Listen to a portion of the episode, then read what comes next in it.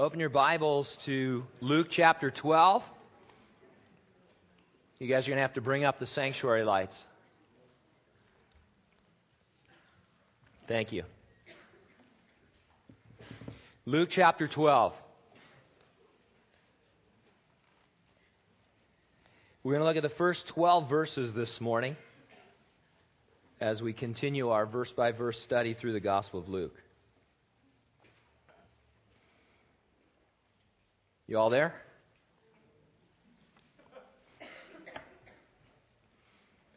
I'm starting anyway.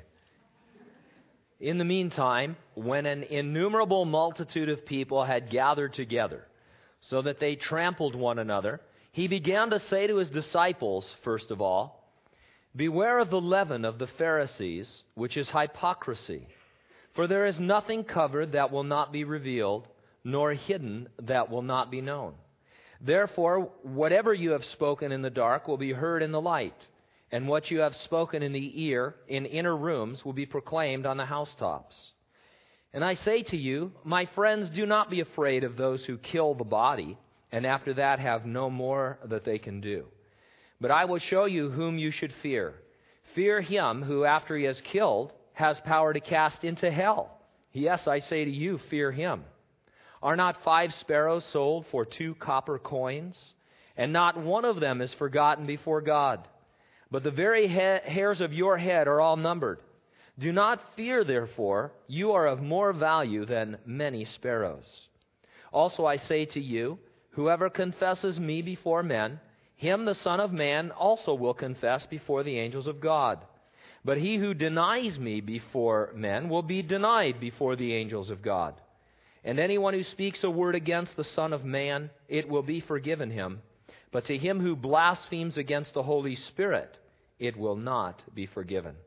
Now, when they bring you to the synagogues and magistrates and authorities, do not worry about how or what you should answer or what you should say, for the Holy Spirit will teach you in that very hour what you ought to say. Let's pray together. Lord, each week we are thankful and grateful and appreciative of your word. And each week, Lord, that you've given us, each week that you wait and have not come back for us, gives us a new and fresh opportunity to see you revealed on the pages of Scripture, that we might know you more and love you more dearly than when we began.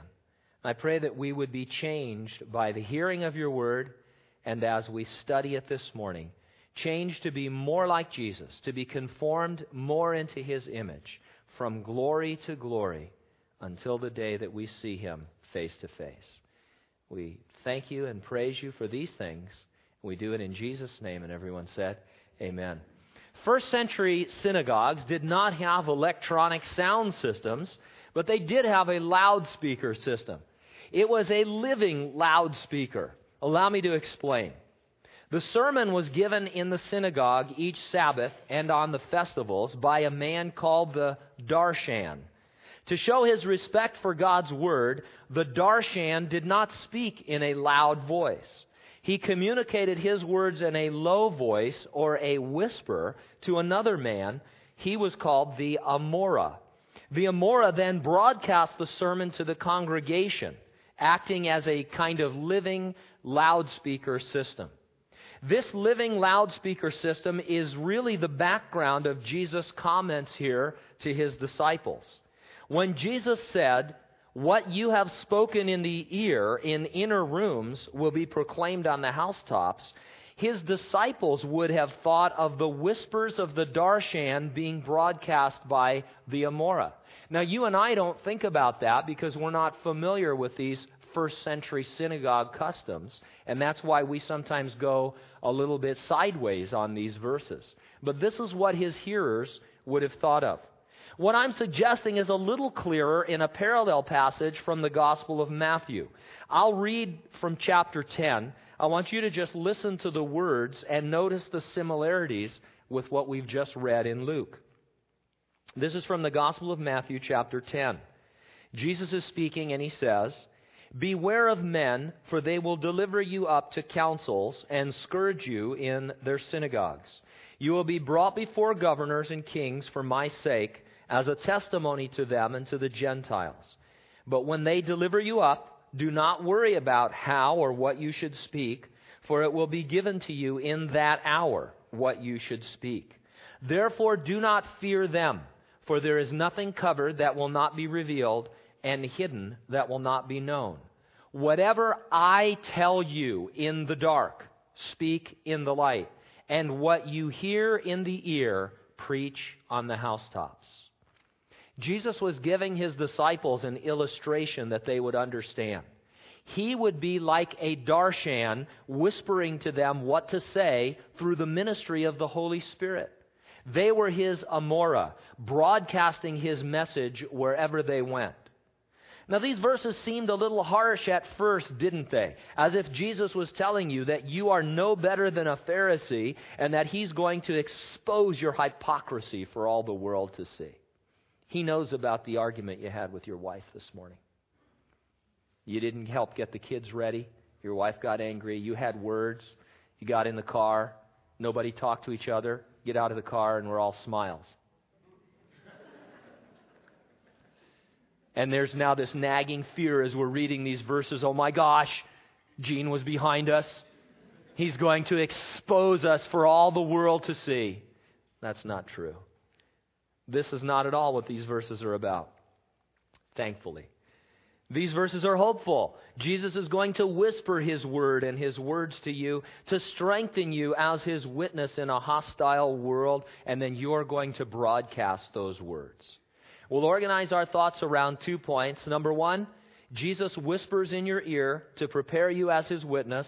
And number two, Jesus whispers in your ear when you present his witness. First of all, in verses 1 through 7, Jesus whispers in your ear to prepare you as his witness. I think the horse whisperer came first, at least in our popular culture. Some of you might remember it was a book that was made into a really bad movie about a guy. I don't think I saw the whole movie, but I know about it. It's about a guy who could make connections with disturbed horses. After that, a number of others began to use the phrase to describe their training techniques. There is a dog whisperer, there is a bird whisperer, there's probably a whisperer for any domesticated animal. Maybe not fish, I don't know, but there's even a series of parenting books now called Secrets of the Baby Whisperer.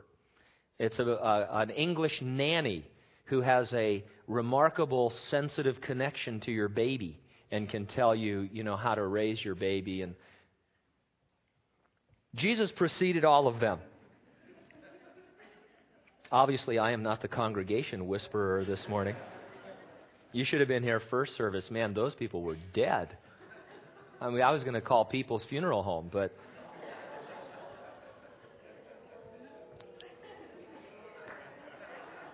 It was bad. It was really bad. They warmed up after a while, but. Now, anyway, back to our topic here. Jesus preceded all of them. We could respectfully call him the sheep whisperer. He once said, My sheep hear my voice. Believers are sheep, and we hear the voice of our shepherd. Now, this idea of whispering, borrowed as we've seen from the synagogue service, gives Jesus' comments a personal intimate quality. A whisper is a gentle, loving communication between you and the Lord. Jesus wanted to encourage his disciples, not bust them for their secret hypocrisy. And so let's see his encouragement. Verse 1. In the meantime, when an innumerable multitude of people had gathered together, so that they trampled one another, he began to say to his disciples, first of all, Beware of the leaven of the Pharisees, which is hypocrisy. In the midst of this multitude of people, Jesus was concerned, he says, for his disciples first of all. And so that's precious to me. You are first of all, first and foremost, the one Jesus cares for. I know sometimes people, even Christians, you can feel lost, you can feel alone, you can feel as though no one understands you, no one knows what's going on in your life, no one's reaching out to you. The one day you wanted somebody to say, How are you doing today? because you were ready to tell them the truth. No one even shook your hand or said anything. You're the one person in the auditorium this morning that no one had fellowship with. Jesus sees you in that crowd, in this crowd, in any crowd, in an innumerable multitude of people, and He cares for you first of all. And so that's just a lie. Whenever you feel lonely and alone, you're just believing a lie because Jesus said what? I will never, not ever, never leave you or forsake you. And so you just need to re- re- rebuke that thought. You need to think about what the Lord has said. He loves you and he, has, he will never leave you or forsake you. Now, his care is not restricted to you as a believer. Believers are in a world in which there are an innumerable multitude of people, and they need to hear about Jesus. They might be rushing along, doing their business, seeming successful, but they need to hear about the Lord. And the Lord cares for them through you, and He wants to reach them through you.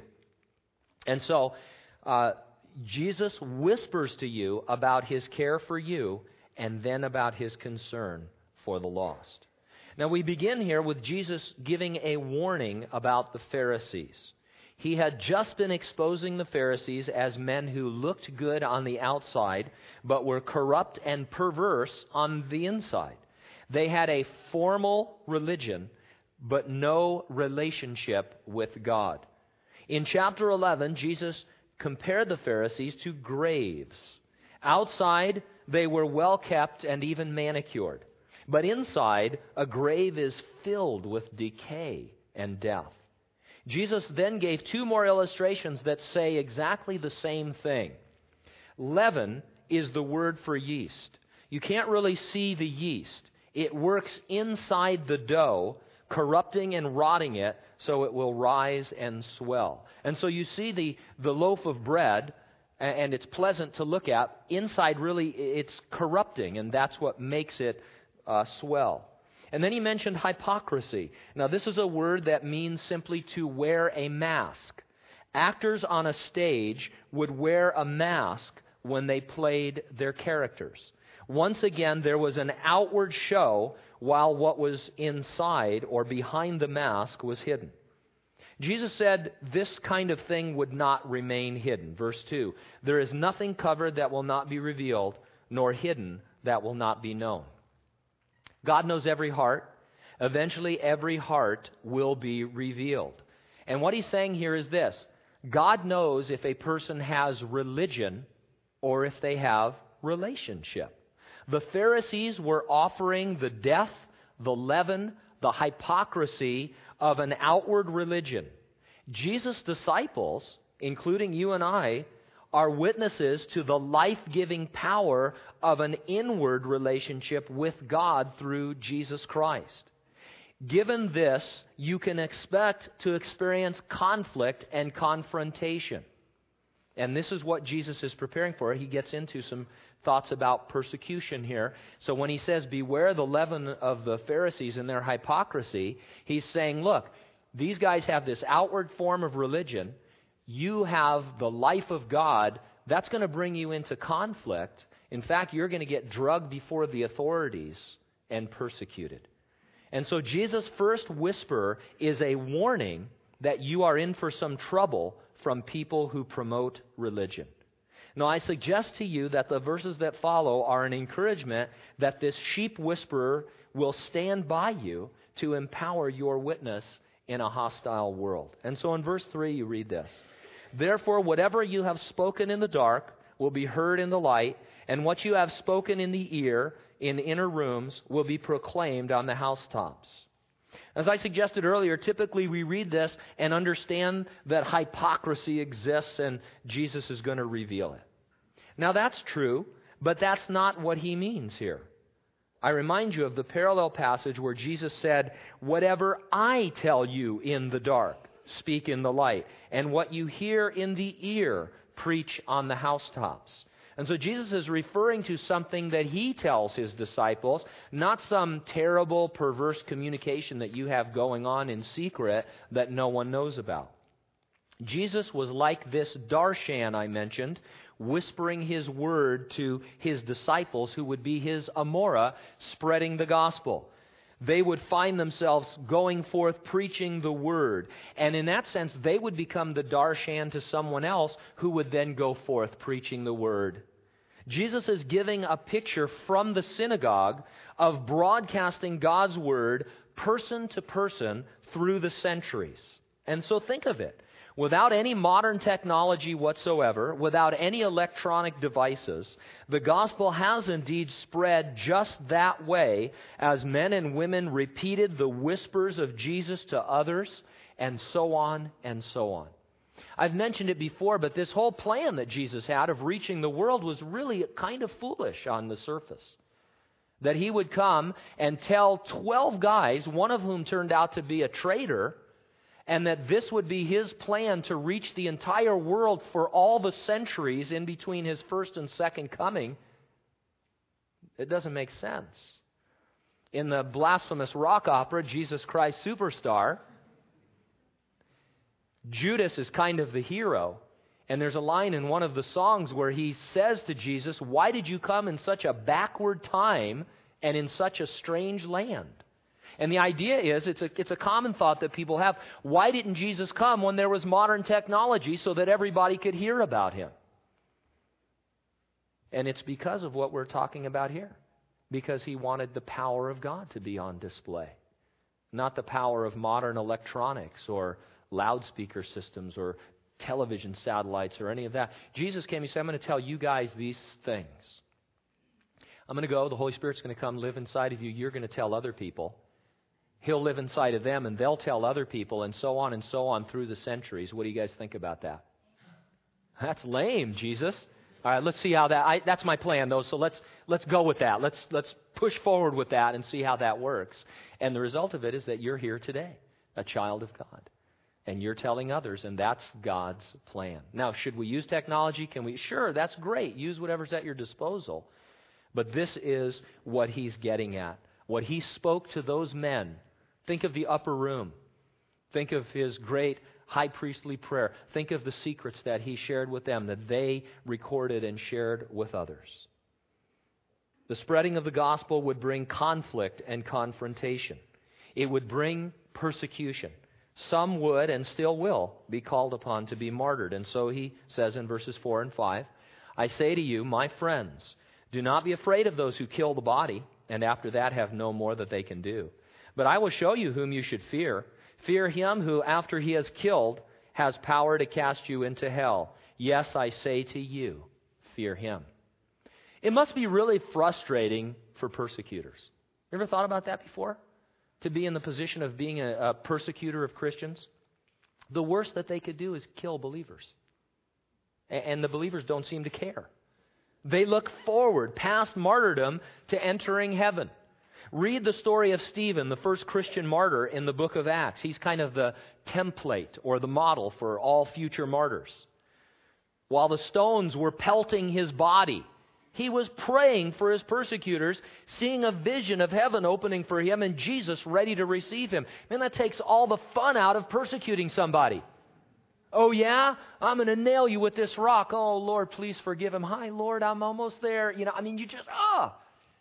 Had an effect on Paul the Apostle. A young man named Saul was there. A little while later in the book of Acts, Jesus would catch up to him on the road to Emmaus, or on the road to uh, Damascus. One of those roads. I had to catch myself so I didn't get called out for heresy afterwards. A lot of roads. All roads do not lead to God, by the way. Anyway. The ones who should fear are the persecutors. Have you ever seen a movie where the hero is hopelessly outnumbered and overwhelmed, but he looks at his adversaries surrounding him and he gives them one last chance to surrender? Okay, guys, uh, this is your last chance. You're under arrest. And he's, he's like going to get wiped out. But that's a good picture of the Christian witness when you're being persecuted. If you read not just the book of Acts, but in, into Fox's Book of Martyrs. I mean, These guys are being burned at the stake. And they're still telling their persecutors that there's time for them to be saved. And it just fries these guys. It drives them crazy. So much so that in Roman times, there are stories about persecutors laying down their arms and joining the Christians on their way to be martyred and joining them as martyrs because of the genuineness and the sincerity of their witness. And so the ones who should fear are the persecutors. Unless they receive the witness of those they're murdering, they will be lost forever. Here it says they'll be cast into hell. Now, I want you to think of the next words Jesus speaks as if you are the one facing persecution. You're about to be killed in some heinous manner, and Jesus is whispering in your ear. Verse 6 Are not five sparrows sold for two copper coins? And not one of them is forgotten before God. The very hairs of your head are all numbered. Do not fear, therefore, you are of more value than many sparrows while the stones are pelting you, while the fire is licking at you, as the executioner's axe is falling upon your neck, Jesus is reaffirming his love for you. You are the reason that God took on human flesh. You are the person Jesus died for to give eternal life. God cares for every sparrow. How much more, therefore, does he care for you? And so, yes, you're about to die physically. But you're of more value to God than sparrow, and you're about to enter eternity. He knows you so intimately that he keeps an inventory of your hairs. Let's just laugh right now, and I won't make any bald jokes. How's that? Okay, there you go. So now I don't need to do it. But this is, I, I, I don't know why, but I'm always gripped by this, and I always explain this because it just, we have this idea about your hairs being numbered, and, and I've heard before people say, God knows how many hairs you have. Well, that's true. Of course He does. But this is more than that. He has your hairs numbered. Now, don't look under a microscope. You can't find the number. But every hair that you've ever grown on your head, some more, some less, uh, is its number. It had a number. And if another hair came and replaced it, it had another number. And there's an inventory sheet somewhere in heaven in the vast recesses of heaven's books and you know libraries there's a book of your hairs and all the numbers of them and when they were lost when they were cut when they were singed and i mean i see this like with in, in this microcosm this tiny you know what and you think well that's insane but that's the idea here is that god cares for you so much that one of your hairs has a life of its own in heaven and, and angels know all about hair number 7003. Oh, that was a tough one, Lord. That was singed that day Gene was trying to light his pilot light and wondered if the gas was still on. That's how my dad taught me to light pilot lights. You just kind of turn, and then hopefully there isn't a big buildup of gas. But anyway, so do you understand? Do you understand this? You're being persecuted and Jesus is there standing with you, talking about the intimacy of his relationship with you. Persecution is in his plan, and it's to have you draw even closer to him by sharing in the fellowship of his sufferings. It's not just those who are about to be martyred who experience the whispers of Jesus. Every moment of your life after you've become a Christian, Jesus is whispering in your ear, reaffirming his love. He promised you that once he ascended into heaven, he would send the Holy Spirit to be your comforter and constant companion. His still small voice is the whisper of your Lord and Savior. And so you don't have to wait for martyrdom. It's happening right now. It's happening all the time as we would set aside the things of the world and all the things that crowd out God's voice and listen for it. And you'll always know it because it is gracious it is merciful. It is forgiving. It is loving. It is accepting. A lot of times people ask me, you know, how do I know the will of God? This is happening, that's happening. And, and, you know, you can recognize the voice of God and you can recognize the voice of your adversary. Anytime that you're being condemned, anytime that you're being put down, anytime that fault is being found with you and, and, and you're being drawn away from God because of what a loser you are, well, that's not the Lord. The Lord is loving and accepting and forgiving and merciful and gracious. His mercies are new every morning. It's just that we don't tune ourselves to that hearing. In verses 8 through 12, Jesus whispers in your ear when you present his witness. These next verses make the most sense if you keep them in our context. Jesus was telling his disciples they would go forth witnessing, but they would meet with persecution. Why preach to these persecutors? Why risk martyrdom? Because unless they believe, the persecutors will be lost in hell for eternity. These next verses encourage you to witness despite the conflict, despite the confrontation, out of compassion for those who are perishing. Think of Jesus on the cross repeatedly saying, Father, forgive them, for they know not what they're doing. That's the idea. Let me put it this way these verses are not about you somehow blaspheming the Holy Spirit and therefore forfeiting your salvation. They are about the unsaved. They're about those who you witness to who go on rejecting the gospel. It is the unbeliever who risks eventually blaspheming the Holy Spirit. And so let's read verses 11 and 12 first. I want to do that because they set the scene that Jesus is describing in verses 8 through 12. And so, verse 11 Now, when they bring you to the synagogues and magistrates and authorities, do not worry about how or what you should answer or what you should say, for the Holy Spirit will teach you in that very hour what you ought to say. The disciples would be dragged before the religious leaders and questioned about their preaching and the power behind it. In those moments, in that very hour, Jesus said, they would be taught what to say. The Holy Spirit, who lives within every believer, would whisper the word and the words of Jesus to them. The, uh, the book of Acts is filled with proofs of this promise. We already mentioned Stephen, the first martyr. Preceding his death, he gave an incredible, spontaneous sermon. Another time, when Peter and John had been taken into custody for healing the lame man at the temple gate, Peter gave a masterful sermon. It was so full of God that the Jewish leaders didn't know what to do. Their reaction is recorded in Acts chapter 4, verse 13. Here's what it says Now, when they saw the boldness of Peter and John, and perceived that they were uneducated and untrained men, they marveled and they realized that they had been with Jesus. I think that really you could expand that. Not only they had been with Jesus, Jesus was with them. The Holy Spirit was giving Peter the boldness and the words to share because he was, in, in the King James, I think it says he was an ignorant man. He was not a, a man that you would expect to be eloquent and to be able to give a defense. A few days earlier, he had been afraid of a little slave girl who was trying to expose him as a follower of Jesus, and he was speaking curse words, denying the Lord. But after Jesus rose from the dead, after Peter was filled with the Holy Spirit, he could give a spontaneous sermon that blew the minds of the most learned religious leaders so that they didn't know what to think or say.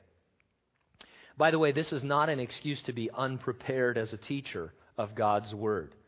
It's not more spiritual to just be spontaneous. If you're taken into custody or spontaneously called upon to give a witness, then you can claim this promise and know that the Holy Spirit will whisper the words of Jesus to you. If you're called upon to teach a Sunday school class or something like that, and you have time to prepare, well, then you'd better study for it. And uh, you can sometimes tell the difference between spontaneous messages and messages that are prepared for. And I've given some spontaneous messages. I can tell the difference, so you probably could too. And so that's the scene Jesus was describing a confrontation with religious authorities because of the witness given by disciples. Now, verses 8, 9, and 10 will make sense to you. Verse 8 Also I say to you, whoever confesses me before men, him the Son of Man also will confess before the angels of God. But he who denies me before men will be denied before the angels of God. I don't think Jesus was warning his disciples about forfeiting their salvation. I think he was reminding them of the consequences if their persecutors rejected their witness. A disciple is witnessing to hostile unbelievers, using empowered words that are whispered to him or her by the Holy Spirit. If the persecutor will believe and confess Jesus before men, Jesus will save him. If the persecutor will not believe, then he is denying Jesus and will remain lost. And then Jesus said in verse 10 Anyone who speaks a word against the Son of Man, it will be forgiven him. But to him who blasphemes against the Holy Spirit, it will not be forgiven. Again, it is the persecutor who is in view. The very nature of the scene implies that the persecutor is against the Son of Man. The believer has given a testimony and they've taken him or her into custody. They are against the testimony, they are against Jesus. In the book of Acts, after Jesus rose from the dead and ascended into heaven, the Jewish authorities tried to silence and stifle the witness of the apostles. They spoke against Jesus. Still, they were repeatedly offered salvation, both as individuals and as a nation. There came a point, however, where they had finally and fully rejected the witness God provided them. The book of Acts ends with Paul the Apostle giving testimony, giving a witness to Jewish leaders. Some believed, some continued to speak against Jesus. And so Paul said to them, Therefore, let it be known to you that the salvation of God has been sent to the Gentiles, and they will hear it. It was a watershed moment. It was a moment when God was saying, though individual Jews can be saved, though individual Gentiles can be saved, the nation of Israel as a whole, through their leaders, had fully, finally rejected the witness of Jesus Christ. They had Jesus, they had John the Baptist. Well, before that, they had the prophets. They had John the Baptist. They had Jesus on earth for 33 and a half years. They had his ministry for three and a half years. Then they had the witness of the resurrection. Then they had the ministry, the powerful, empowered ministry of the apostles and disciples. And they rejected and they rejected and they kept speaking against the Son of Man over and over again, though they were given opportunities to repent and be saved on a national basis. And finally, Paul, inspired by the Holy Spirit, said, That is it. That's it. You have passed into the realm of blaspheming the Holy Spirit. You have fully and finally rejected the message of Jesus Christ as a nation. God, in His grace, took that message and spread it now to the whole world of Jews and Gentiles and in his love and mercy for Israel, has not done with them, will still work with them, and will bring them back to him. But that's what's really going on here. Every sin can be forgiven. As Dennis Agajanian is fond of reminding us, Jesus is a greater Savior than you are a sinner. Every sin can be forgiven. This blasphemy against the Holy Spirit is fully and finally rejecting Jesus as Lord and Savior. Refusing the forgiveness of your sins is the sin that cannot be forgiven should you die in your sins. Do you understand that? If you fully and finally reject Jesus and then die in your sins without Jesus as your Savior, you cannot be saved. You have blasphemed the Holy Spirit because He kept bringing you a witness, bringing you a testimony, and you kept calling Him a liar. You kept speaking against Him until finally it was too late. If you refuse the forgiveness of your sins, if you reject Jesus as your Savior, and you die in your sins, then you've rejected the witness given to you. This is the blasphemy of the Holy Spirit. Let me put it another way believers cannot commit the blasphemy of the Holy Spirit because it involves unbelief. You have to die in unbelief in order for to be committing this sin. People call me uh, serious, very seriously, three or four times a year, I get calls from people, and I know they represent a lot of other people who come across this passage and others about the blasphemy of the Holy Spirit. They want to know if they've committed it. because we all fall and we all fail and we do things that we're not proud of and we're sinners and we continue to sin. And, and then they hear some teaching somewhere maybe that indicates maybe you have committed the blasphemy of the Holy Spirit.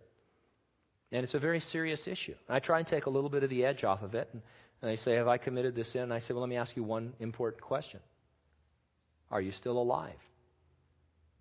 and they don't know. Uh, they say, "Are you there? Did you die?" I mean, you know, yes, I'm still alive. Okay, well then, even if you had, you know, you couldn't have committed it because Jesus, when he spoke about it, he was talking to people and still giving them a chance to be saved. And so, and then I go on to explain to them, look, the blasphemy of the Holy Spirit is rejecting Christ fully and finally. It's it's not forfeiting your salvation. It's not committing, you know, sins, even heinous sins after you're a believer. It is rejecting the witness of the Holy Spirit and remaining an unbeliever. Now, you and I are not dragged before magistrates and questioned about our faith in Jesus Christ, at least not yet. You and I are sometimes questioned about the Lord, even though the stakes for us may not be as high. Probably when you go to work tomorrow, nobody's going to threaten to kill you if you say something about Jesus. They might, and it might come to that, but you're, you know, they, they might make fun of you. They might call you a Jesus freak or, you know, make faces behind your back or things like that. But they're probably not going to kill you. And so the stakes aren't as high, but the stakes for the unbelievers are just as serious. If they go on rejecting Jesus Christ, they're going to pass from life into death. They're going to be uh, forever in hell, separated from the love of God. More and more, we ought to believe that Jesus will whisper to us, giving us words to say, so that we can share the joy and peace and power of our relationship with Him. Jesus is not as mean as we sometimes think He is. Now, I say that with all due respect. Because I know that we read these verses as if Jesus can hardly wait to deny us in heaven because of some fault or failing on our part here on earth. We read these verses sometimes as if the Lord is testing each word with his blasphemeter. He's got an angel in heaven's got a, you know, you know, I have a guardian angel. Your guardian angel's got a blasphemeter on him, you know, and, and it goes off when you're. Those are those weird sounds our sound system makes sometimes somebody's come in and the blasphemeter is interfering with the frequency. Have I blasphemed God? And, and it's like, you know, you know, I died to save you and you're just blowing it. And, and we're always in fear. And it's, the not, it's not the right kind of fear that we should have. There is no blasphemeter. Instead, the Lord is our shepherd. We're his sheep. He's the sheep whisperer, the one who knows us intimately. He makes a spiritual connection with us. He leads us and guides us into all things good and glorious. We just need to remain attuned to His voice, to the still small voice of His Spirit. Let's pray. Father, how grateful we are, how thankful we are that your word is full of forgiveness, full of amazing grace, overflowing with an abundant mercy for us. There's no doubt that we fall and we fail, that we are short, Lord, of the things that we would like to do. With Paul the Apostle, we could each of us declare there are things we want to do that we don't, and things we don't want to do that we do. Nevertheless, you are working in our lives, working through our lives. You've given us the Holy Spirit, He lives inside of us and He guides and directs us as we listen. I pray, Lord, that we would receive the understanding of how much you love us, of your acceptance and grace, and that we would put aside these condemning thoughts, whether they come from ourselves or from the enemy of our souls or from things that we've been taught or heard over the years. Wherever they come from, I pray that we would be over them, be done with them and that we would walk and live and exist in a realm of grace. If grace abounds, Lord, we won't find ourselves sinning as much because we will be walking next to the one that we love and who loves us. We'll be seeking, Lord, to please you from a heart that is pure.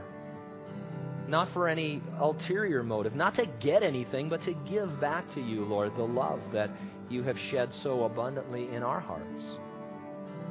And so free us, Lord, I pray, from all of these dark and sinister thoughts that we sometimes have about you to receive your love. And Lord, may we attend to your voice. Earlier in chapter 11, you said that we should hear and obey. Very simple. May we be those people, Lord, who, on a very simple level, know the power and the profound change hearing and obeying your word makes. We pray in Jesus' name. And everyone said, Amen. Let's stand together. God is so good to us to care for us in such a special way. In this crowd, whoever you are, the Lord is thinking of you first of all. And I don't know how that works, but the mind and heart of God are beyond me.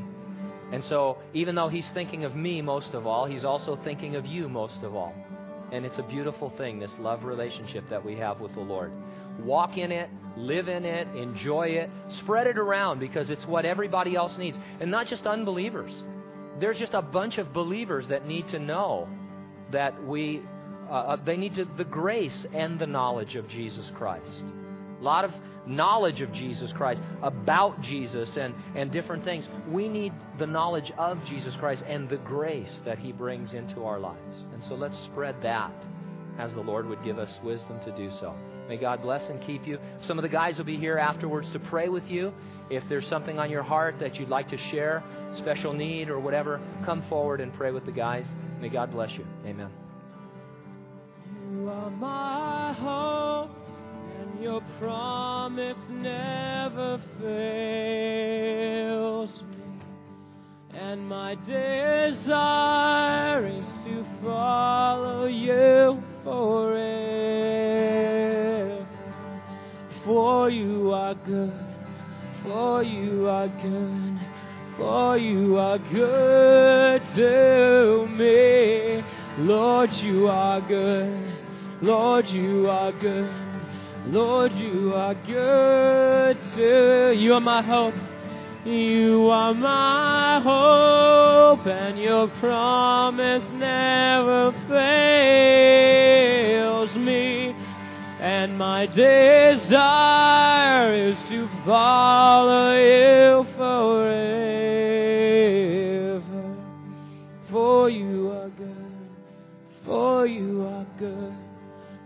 For you are good to me.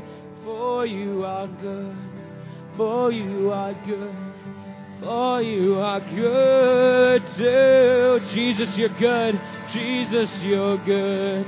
Jesus, you're good. Jesus, you're good to me. Jesus, you're good. Jesus, you're good. Jesus, you're good to me. Amen. God bless you this week.